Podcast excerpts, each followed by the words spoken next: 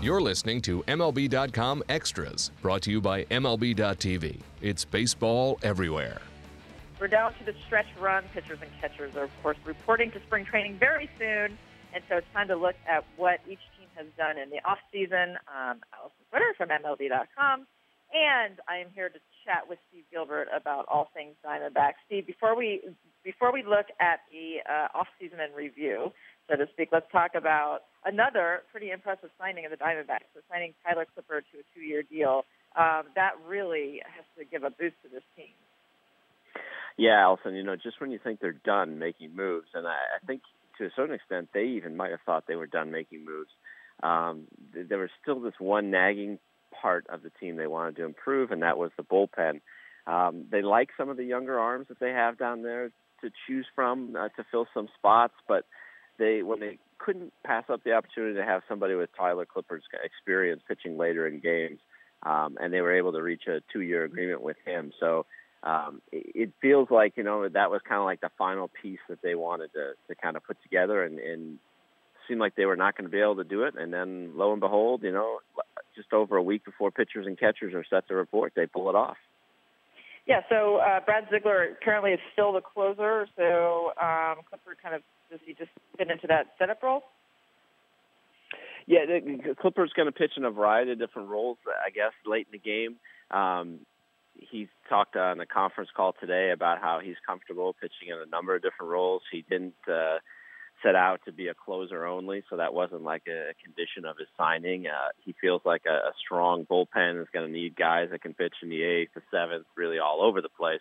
And uh, he's a guy though that Chip Hale's probably going to use in the eighth inning, seventh inning, that kind of thing.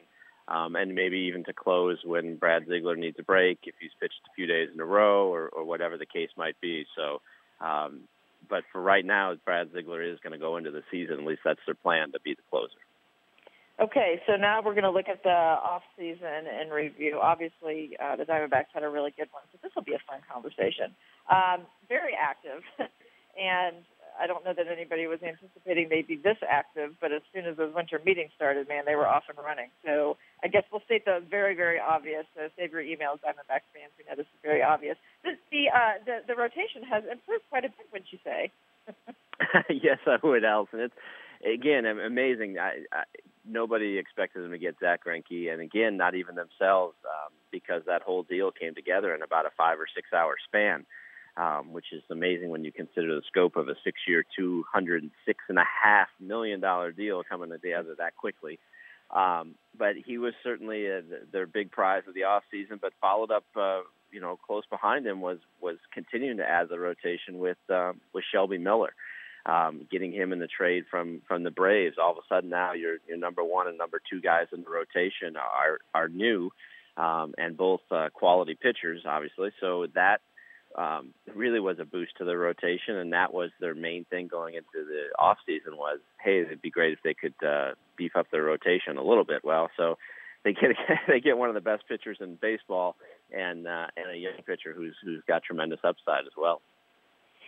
So let's um, let's grade the let's grade the different areas. Um, obviously, it's like from last year. Uh, know, whatever time, maybe going into spring training, or maybe how the team ended the season. Let's do that. How the team ended the season, and grade the rotation from then until now. I, I mean, this has to be a really easy one. But how would you say, uh, just on an A, B, C, D, F scale? Um, how much based on how much they've improved, or where they were at the end of yeah. last season? Yeah, uh, I like, would say at the end of last season, that yeah, their rotation was probably a C minus at the end of last season, uh, D plus, and and um, the way they've improved now, I mean that, that that's an A to, to give them an A plus to add Zack Greinke and, and Shelby Miller to the top of the rotation. Um, I think certainly that's a that was a big thing for them. So how about the bullpen? How much does Clippard's addition change the just kind of change that whole thing? I see the rest of the guys on here are names that we're pretty familiar with um, with the Diamondbacks, but that one guy that might really uh, give him a boost. Yeah, I think you know, and they didn't they didn't really lose anybody that um, you know pitched late in games for them or that was significant. So you add a guy like Tyler Clippard and you don't subtract anybody. I almost have to give them an A just for that because they they didn't lose anybody uh, of value, but also picked up um, a guy that could be very valuable for them late in games. And how, is there anything left to do? Uh, do, do you think they're pretty set? Are there any questions still lingering entering training? I guess it's now down to just a couple of position battles. Yeah, you know, I think that the the position player battles now with the since they got uh, Jean Segura from the Brewers, I think um, it's kind of thrown that infield into more of a flux, and I think that there could be some more competition um, for spots than maybe we thought uh, a couple months ago when the winter meetings ended. I mean, I think second base and shortstop are up for grabs. I think that uh, third base, Jake Lamb certainly has a leg up going into spring training, but Brandon Drury was impressive at the end of last year, and and he'll get a look. So. Um, I think there's going to be a little bit more competition than than Chip Hale might have expected um, about a month ago. So AJ Pollock, we'll just uh, end with this is not like huge news. I mean, it's just avoided arbitration. Obviously, he is a player that is under the Diamondbacks' control, uh, but he did sign what a two-year contract, um, avoiding arbitration. So it's always it's kind of an uncomfortable time when people actually go to an arbitration hearing, and these are things that that teams like to do. They like to come to compromises and give a player a little bit of security and a little bit of financial security and avoid that. So that I'm sure that's nice to have that out of the way.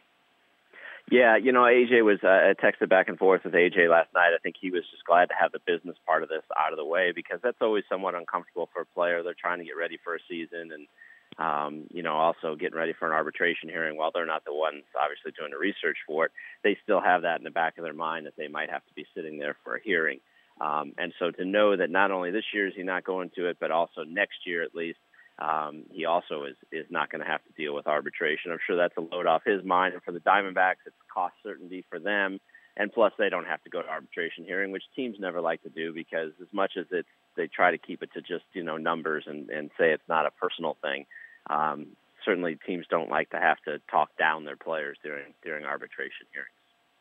Exactly.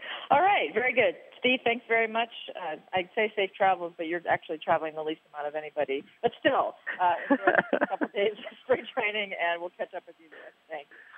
I'll be careful on the highway heading over to Scottsdale for sure. Exactly. Thanks. MLB.tv Premium, the number one live streaming sports service, is celebrating 13 years. Watch every out of market regular season game live or on demand in true HD. Real time highlights, live look ins, pitch tracking widget, and more. MLB.tv Premium includes a free At Bat 15 subscription. Watch live baseball on over 400 mobile and connected devices. Watch at home, in the office, or on the go every night on every device. Blackout and other restrictions apply. Visit MLB.tv for details.